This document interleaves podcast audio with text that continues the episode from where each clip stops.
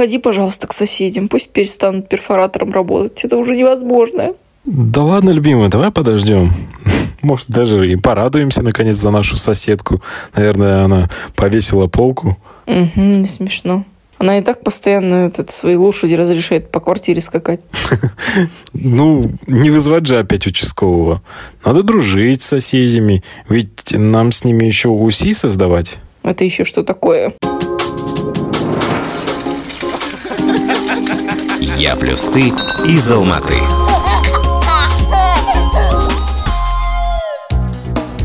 Всем привет! Это подкаст «Я плюс ты» из Алматы. Мы его ведущие журналисты Тенгри Ньюс Рашид и Ажар. В этом выпуске мы будем говорить об отношениях с соседями и о замене КСК. Вот у нас что ни день, то соседи шумят, сверху топают или смеются до ночи, особенно в выходные, а снизу пьют и даже бывает, что дерутся. Да, ну, мне кажется, что сейчас они уже успокоились. Да, это мы просто с тобой привыкли, если честно. А вначале мы реально с ними боролись, э, говорили с ними, ругались. Два раза вызывали участкового. Ну, в итоге и те, и другие продолжали шуметь. В общем, не помогло. Почему не помогло? Мне кажется, в итоге перестали топать. Э, это самая главная наша победа. И за это им спасибо. Да, спасибо, что больше не топаете в час ночи. Хотя бы на этом спасибо. Вообще меня удивляет, вот почему так строят. Это ведь не они виноваты, это скорее вот эти строители, которые сделали нашу квартиру такой слышимой. Ну, это, наверное, во всех панельках. А, вообще, мне кажется, такая ситуация у многих действительно в стране, как ты и говоришь.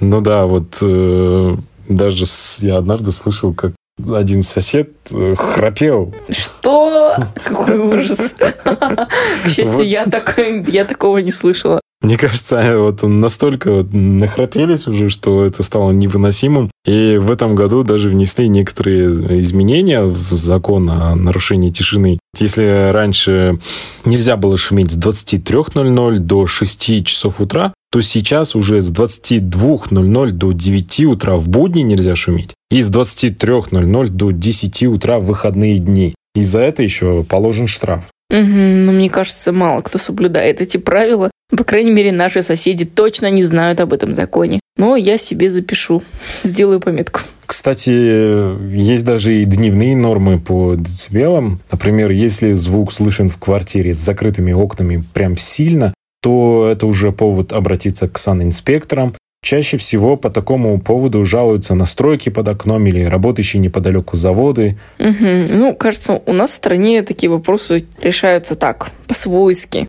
Вот даже элементарно, когда я ходила к нашим соседям, а, я услышала типа ой казах ой там қонақтар келді ой и тому подобное и как бы и, и я не знаю, что в такие моменты отвечать, потому что как бы мне завтра утром рано вставать на работу, а с другой стороны, ну, без реально казах позгой, как бы.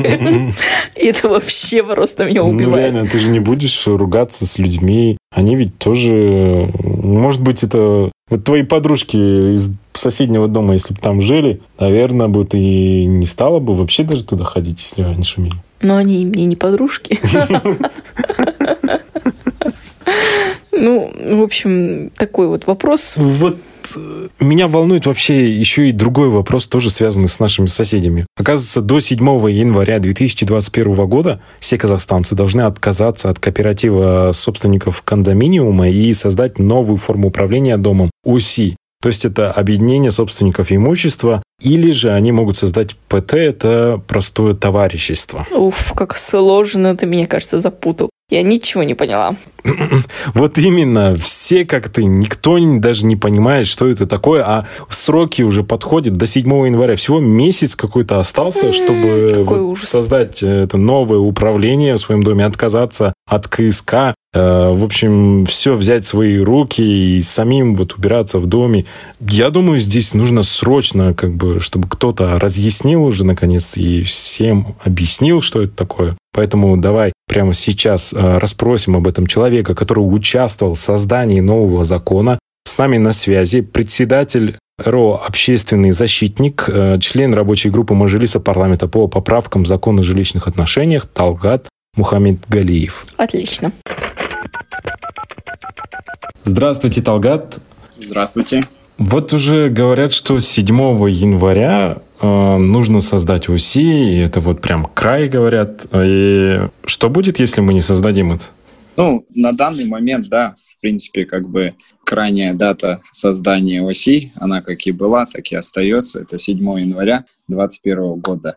А, вот. Хотя, конечно, сам график перехода, он существенно, скажем так, а, усложнился. Все мы знаем, что пандемия, в домах мы были заперты порядка там трех месяцев, и, в принципе, разного рода массовые мероприятия и собрания были нам запрещены.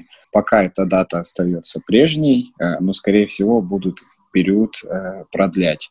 В случае, если дома не перейдут вовремя в ту или иную форму, предложенную законом, то управление жилья вправе в их компетенции срок, пока собственники не изберут свою форму, назначить им э, временно, временного управляющего. Либо, скажем так, они могут э, сами инициировать собрание и продавливать, скажем так, выбор управления собственниками, одну из двух предложенных законов. Угу, угу. А Талгата, вот э, я вот до сих пор не могу понять, что такое вот это вот ОСИ и чем оно отличается от того же КСК, что у нас раньше было? Ну, в первую очередь, э, ОСИ, в принципе, если мы говорим какую-то как бы юридическую форму, то по большому счету они, конечно, не отличаются. В том плане, что и КСК была некоммерческая организация, и ОСИ тоже некоммерческая организация. А, но принципиальная важная разница, то, что ОСИ создается персонально на одном доме и запрещено э, ОСИ управлять э, как бы несколькими домами, что делает сейчас КСК. То есть, допустим, если взять э, статистику по городу Алматы, у нас 8,5 тысяч домов и порядка 850 органов управления. То есть, если просто взять э, статистику, то примерно на одно КСК приходится один, 10 домов. Но де-факто, получается, есть у нас и немалое количество однодомников, и есть у нас и КСК, в число которых входит порядка там 120 домов. То есть это а, считайте там ми- мини-акиматы какие-то в, в виде КСК, где там 120 домов, представляете? А, при этом Э, чаще всего эти 120 домов объединены в один общий счет.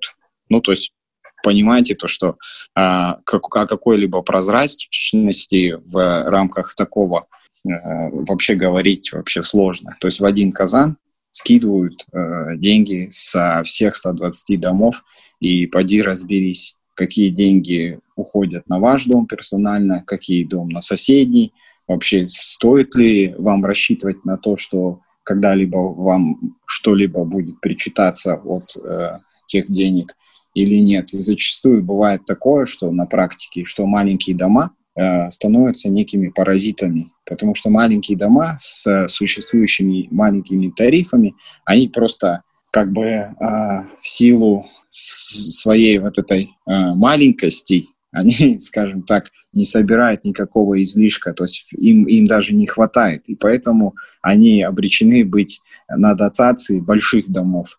Э, если у больших домов хоть э, как-то скапливается какой-то излишек, он постоянно уходит на дотацию этих домов. И мы же понимаем, что маленький дом, в свою очередь, не сможет никогда вернуть большому дому как бы обратно эти деньги получается то, что один дом постоянно начинает жить за счет другого дома. При этом э, никто не спрашивает разрешения у большого дома, можно ли мы излишек, который могли бы потратить на ваш дом, особенно если мы говорим по накопительной системе, в течение там года-двух этот дом большой излишек свой мог накапливать и в итоге потратить его на капитальный ремонт, допустим, какой-то своей крыши или часть какую-то перекрыть но он просто отдает эти деньги маленькому дому. То есть вот эта сама схема непрозрачности, она с введением поправок закона о жилищных отношениях перестает существовать. Каждый живет по средствам, каждый живет на свои средства. А вообще, почему инициировали эту реформу ЖКХ? Это из-за того, что вот э, председатели КСК не справлялись со своей задачей или как-то исчезали деньги куда-то? Из-за чего все это произошло? опять же, как бы давайте трезво э, рассуждать на тему того, то, что э, реформы, они ни, никогда не появляются э, на пустом месте. И, ну, вряд ли стоит, да, как бы думать о том, что вот в определенный момент э, государство озаботилось той или иной проблемой и решило добровольно э, изменить те или иные правила игры в той или иной отрасли. Э, как правило, как бы любые реформы, они производятся на какой-то проблеме. То есть э, такой как раз-таки проблемой являлись органы управления, которые, в принципе, кроме как какой-то гнев народа и куча жалоб, ничего из себя не представляли. Ну, мы же визуально можем посмотреть то, что как выглядят наши дома. Мы можем э, просто взять и сделать пример с какими-то нашими постсоветскими странами. Посмотрите, какую модернизацию таких же панелек, абсолютно идентичных с нашими, произвели там в каком состоянии они выглядят, в каком э, состоянии наши пятиэтажки. Понятное дело, то, что за прошествие э, этих лет никто не занимался модернизацией нашего, э, наших домов, нашего жилищного хозяйства. Никто не вкладывал туда никакие деньги. Оттуда все это время только выкачивали средства. Э, жители при этом, обращаясь в свои органы управления, сталкивались с тем, то, что им просто хамят, никто перед ними не отчитывается – и просто сами по себе председатели КСК стали некими царьками. И опять же, тут э, нужно основной упор сделать, что мы говорим с вами только о недобросовестных председателях КСК, которых, к сожалению, стало подавляющее большинство. Как раз-таки на фоне э, тех того не, не количества добросовестных председателей КСК, э, они стали неким, знаете, некой проблемой даже, я бы сказал, для своих коллег недобросовестных, потому что по большому счету добросовестный председатель КСК, работая в тех же условиях, в которых работает э, недобросовестный, умудряется за те же деньги как-то свое хозяйство поддерживать. Вот вы, если как-нибудь возьмете интервью у добросовестных председателей, вы увидите, что к ним люди просто толпами бегут от своих недобросовестных для того, чтобы те забрали их дома. Но они сами отказываются в силу того, что просто не, не могут физически э, как бы им чем-то помочь, потому что ну, слишком у них э, большие очереди и физические э, способности как бы этих председателей, они все-таки тоже имеют какие-то границы. И если мы говорим по городу Алматы, то вот подавали аппарат Акимата как-то на одном из совещаний пару лет назад, э, до того, как только эта реформа начинала э, как бы свое создание, говорили о том, что порядка 70 тысяч жалоб только в адрес недобросовестной работы председателей КСК ежегодно поступает в адрес Акимата города Алматы. Ну, то есть, представляете, да, масштаб 70 тысяч жалоб на КСК, которых всего лишь там ну пусть будет 800 их 50 в общем, ну 150 пусть будет их там, которые работают хорошо, на оставшиеся 700 70 тысяч жалоб. И так в масштабах всей страны, то есть это же очевидно, что это системная проблема, которую надо решать, потому что эта системная проблема в конечном итоге э, вызовет всплеск недовольства уже массовое, потому что люди платят, а ничего с этим не происходит. Угу. А Талга, скажите, допустим, если я вдруг захочу э, стать председателем ОСИ, э, то есть мне будут платить зарплату, за что я должна буду отвечать вообще, и какая ответственность меня ждет, скажем так? Или не меня, а наших соседей, может быть, кто-то захочет. Как бы тут, смотрите, вам в первую очередь, конечно, я вообще всех, в принципе, призываю быть немного сознательнее. То есть у нас, в принципе, для общества, наверное, э, потихонечку нужно переходить на более новый уровень сознательности, потому что, по большому счету, быть председателем КСК – это некая такая, в первую очередь, социальная ответственность. Э, у нас люди как бы живут по принципу, вот я вот работаю, плачу налоги, и все, в принципе, на этом как бы моя какая-то деятельность, она должна быть, в смысле, закончена. если мы возьмем пример там э, западных стран, более продвинутых э, в плане вообще как бы сознательности жителей, то там каждый житель помимо своей какой-то работы, имеет определенную общественную ответственность. И как раз-таки председатель КСК – это, конечно, председатель ОСИ это в первую очередь социальная некая ответственность, потому что вы ну, в любом разе каких-то больших денег вы там получать не будете, но при этом я всегда говорю, что это достаточно как бы неблагодарная работа, потому что а, вас постоянно будут обвинять в том или ином а, преступлении, которого вы даже, в принципе, еще как бы а, не совершили. Зачастую бывает такое, знаете, что человек просто как бы мотивируясь благими какими-то делами, выдвигает свою кандидатуру на пост там, председателя ОСИ, уже подвергается э, всеобщему порицанию, порицанию, всеобщему осуждению. И знаете, зачастую бывает такое, что люди уже начинают, там, те же самые соседи говорить, а ты, мол, зачем туда идешь? Что, воровать, что ли, идешь?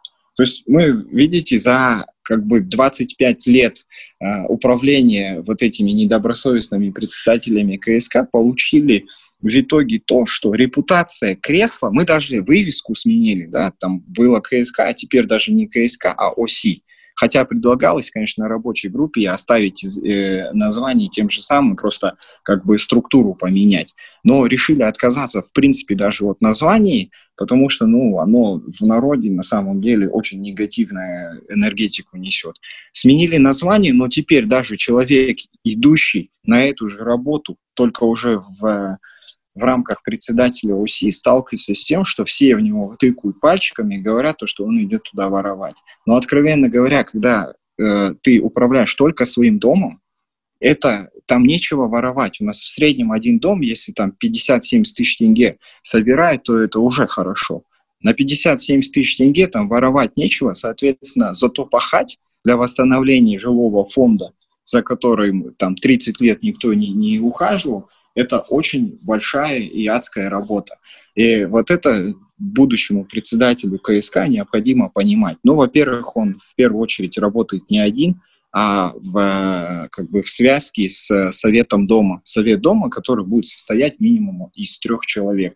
То есть вот эта группа людей, она должна будет взять на себя ответственность для того, чтобы правильно расходовать собираемые средства собственников, определять план работы определять, э, какие задачи перед ними стоят первостепенные, второстепенные и там долгосрочные какие-то. Собирать на это деньги, разговаривать с, собственниками, постоянно нужно разговаривать с собственниками, объяснять э, свои действия, свои шаги, постоянно отчитываться, э, то есть показывать максимальную прозрачность и вовлекать самих же собственников – в то, что нам пора вместе, поскольку мы соседи и собственники, нам пора вместе заняться тем, чтобы восстанавливать свой, свой же дом, свое же имущество. Угу. А вот смотрите, э, вот я недавно, э, как журналист работая, написала материал э, по делу о гибели женщины вот из-за сосульки. В центре Алматы, может, вы слышали, да, то, что вот на, на нее упала огромная глыба, это вот все, наверное, помнят эту историю, да, там 200 килограммов льда, и сейчас судят председателя КСК.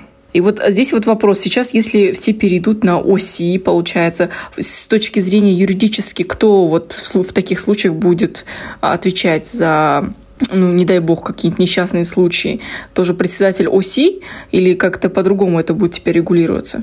Не, ну, смотрите, в рамках э, председателей как раз-таки КСК сами себе вырыли, скажем так, э, вот э, яму в тех вот э, законодательных рамках, которые вот сейчас происходят, да, непосредственно если разбирая вот эту ситуацию, которая трагичная, безусловно, которая произошла. Э, дело в том, то, что даже предыдущая редакция закона, она четко разделяла понятие управления и понятие сервисной деятельности. То есть э, председатель КСК обязан был заключить договора с субъектом сервисной деятельности. И, соответственно, в рамках данных договорных обязательств э, необходимо было прописать определенный объем работы, в том числе и там э, уборка обледенений на крыше. Соответственно, это бы тем самым сам председатель КСК себя бы отвел бы от удара от удара именно того, что э, вот сейчас он несет ту ответственность, э, ну, в, в рамках того, что сейчас произошло, потому что он сам является человеком, который э, там и субъект сервисной деятельности, потому что у них все в штате сидят, э, и так как он является органом управления, то есть он всю ответственность принял на себя. И, в принципе, по большому счету, так оно и есть. Это абсолютно справедливая история, поскольку э, этот человек, он должен был, он закреплен за тем, чтобы обеспечить безопасность на наших домах. в том числе и как бы э, убирать вот эти сосульки. Если бы он не разделил бы, диверсифицировал, как говорится, вот эти э, как бы функции и нанял бы компанию и заключил бы с ней договор, и она обязана была бы, была бы э, убирать эти сосульки, то, понятное дело, в случае вот такой трагичной истории, когда правоохранительные органы пришли бы к председателю КСК, он бы вытащил бы договор подряда и сказал бы то, что вот у нас заключен договор с ИП, там, рога и копыта, и именно эти люди нам обязаны были в такие-то сроки оказывать услуги по убиранию вот этих вот сосулек. Соответственно, ну, как бы э, э, это было бы в рамках правового поля совсем другая ответственность. Но поскольку они сами все зациклили на себя, вот и они сейчас э, подпадают под эту ответственность. В рамках ОСИ как раз-таки сейчас органы управления объединения собственников имущества – он не имеет права заниматься ни сервисной деятельностью, ни непосредственно управлением. Они нанимают профессионального управляющего, это А, который непосредственно будет заниматься а, контролем и управлением, подниматься на крыши, контролировать подрядчиков, спускаться в подвал и принимать эту работу. А, а, и как бы заключать договора с как раз-таки сервисниками. И сервисники, в свою очередь, будут выполнять тот объем работы, Э, в рамках этих договорных обязательств. Соответственно, ну вот э, здесь и мы будем в случае такой истории э, трагичной рассматривать вопросы, кто был ответственен за выполнение той или иной работы. Понятно. Э, вот вы говорили, что это же будет управлять домом совет дома. И это, по сути, это наши соседи, да, которые вот сверху у нас обычно шумят, э, стучат, внизу пьют и гуляют. В основном мы с ними не дружим. А дружим там с соседями из другого дома, там, мамочки, да, которые с детьми.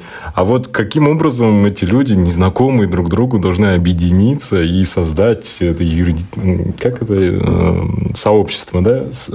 Совет. Объединение собственников имущества. Ну, как бы смотрите, мы на самом деле приходим к когда-то забытому нашему прошлому. Допустим, как бы мы с вами плюс-минус ровесники, и мы с вами точно помним, да, что какое было у нас детство. Мы выходили во двор, а на лавках сидели в шахматы, играли старики. С этой стороны бабушки разговаривали на какие-то темы между собой. А, далее там, что как бы мы, мы все друг друга знали, мы постоянно ходили там, не знаю, к дяде Сереже домой, кто-то там кому-то другому. Постоянно, если дети приходили со школы, а их родители были на работе, то они как-то ну, выручали, скажем так, друг друга. То есть это абсолютно была некая такая коммуна в рамках какого-то двора, где каждый друг друга знал, каждый с кем-то общался, да, друг, люди у друг друга денег у соседей занимали в э, тяжелые там 90-е годы и как-то в смысле выжили именно сообща. Потом прошли, пришли 2000-е годы, и как-то мы начали э, разъединяться. И сейчас, по большому счету, мы видим ту картину, что люди, живя в рамках одного жилого комплекса или дома, никто с друг другом не здоровается, никто друг друга не знает, хотя они годами живут. И сейчас мамочки там с друг другом начинают воевать из-за того, что какая-то мамочка сделала э, чь, чь, чьему-то ребенку замечание какое-то. И то есть, ну, у нас общество абсолютно разобщено. А как бы концепция оси как раз-таки оно наоборот предлагает людям объединиться. В конце концов, э, ваша собственность, она э, и ваша ответственность, она как бы не ограничится порогом вашей квартиры. Это нужно понимать. Опять же, это те же самые люди. Э, в Германии люди живут по принципу, что э, как бы ваша ответственность, она не заканчивается на пороге, а ваш дом не заканчивается порогом вашей квартиры. Я бы туда бы дополнил, что она заканчивается границами вашей страны. Вот вы посмотрите, это же на самом деле глобальная проблема. Почему у нас забивают тюлени? Почему у нас воруют соль? Почему у нас э, очень как бы э, грязно в горах? Потому что люди не относятся к природе так, как к своему дому. если вы как бы будете э, понимать, что вот я хочу жить так же, как и там в своей квартире, а в квартире у тебя чистота и порядок, и выходя, ты это все транслируешь внешнему миру, тогда у нас, в принципе, и страна будет другая. Нам, ну, пора действительно, как бы, э, как обществу сделать качественный рывок э, вперед, потому что, ну, без этого никак.